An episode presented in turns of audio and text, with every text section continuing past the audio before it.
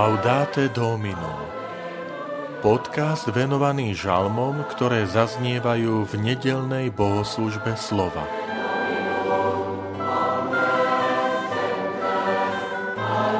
Oslavovať ťa chcem na veky, Bože môj kráľ.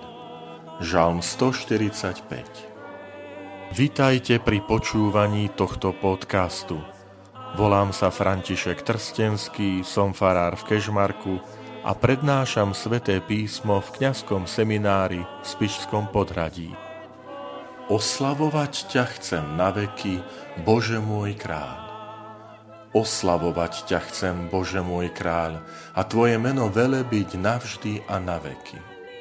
Budem ťa, Pane, velebiť každý deň a Tvoje meno chváliť navždy a na veky. Milostivý a milosrdný je Pán, zhovievavý a veľmi láskavý. Dobrý je Pán ku každému a milostivý ku všetkým svojim stvoreniam. Nech ťa oslavujú, Pane, všetky Tvoje diela a Tvoji svetí nech ťa velebia. Nech rozprávajú o sláve Tvojho kráľovstva a o Tvojej moci nech hovoria Pán je vo všetkých svojich slovách pravdivý a svetý vo všetkých svojich skutkoch. Pán podopiera všetkých, čo klesajú a dvíha všetkých skľúčených.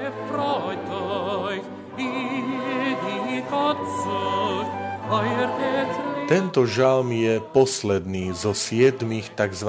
alfabetických žalmov, ktoré máme v knihe žalmov.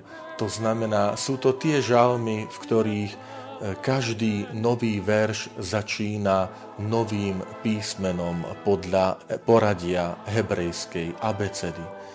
Čiže prvý verš začne písmenom Alef, druhý písmenom Bet, tretí písmenom Gimel, štvrtý písmenom Dalet a tak ďalej až po 22.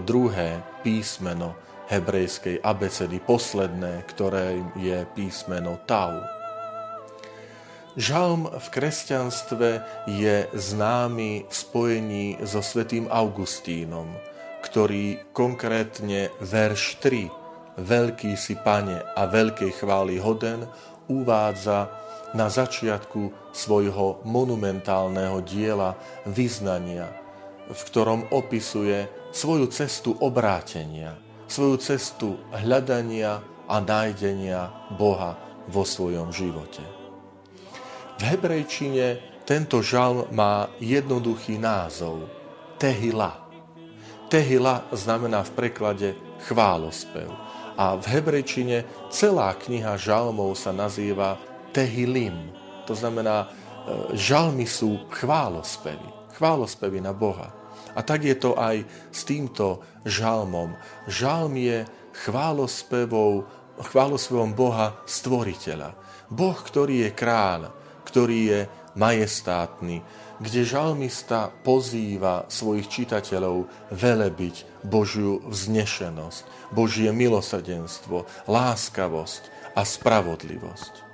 Keď čítame tento žalm, preniká nás e, taký osobitný cit nežnosti a vďačnosti, chvály a oslavy Boha v tomto žalme, ktorý nie je vykreslený ako nejaký eh, vládca, krutovládca, mocný bojovník, ale naopak je to stvoriteľ, ktorý cez svoje stvorenia ukazuje svoju jemnosť, svoju blízkosť, svoje zľutovanie, svoju zhovievavosť ku každému, kto sa k nemu obracia dáva každému pokrm v pravý čas, obracia sa e, na každého a odpovedá tým, ktorí sa k nemu upierajú a volajú o pomoc. Milí priatelia, nech nás toto sprevádza vďačnosť, že máme Boha Otca, ktorý miluje svoje stvorenstvo.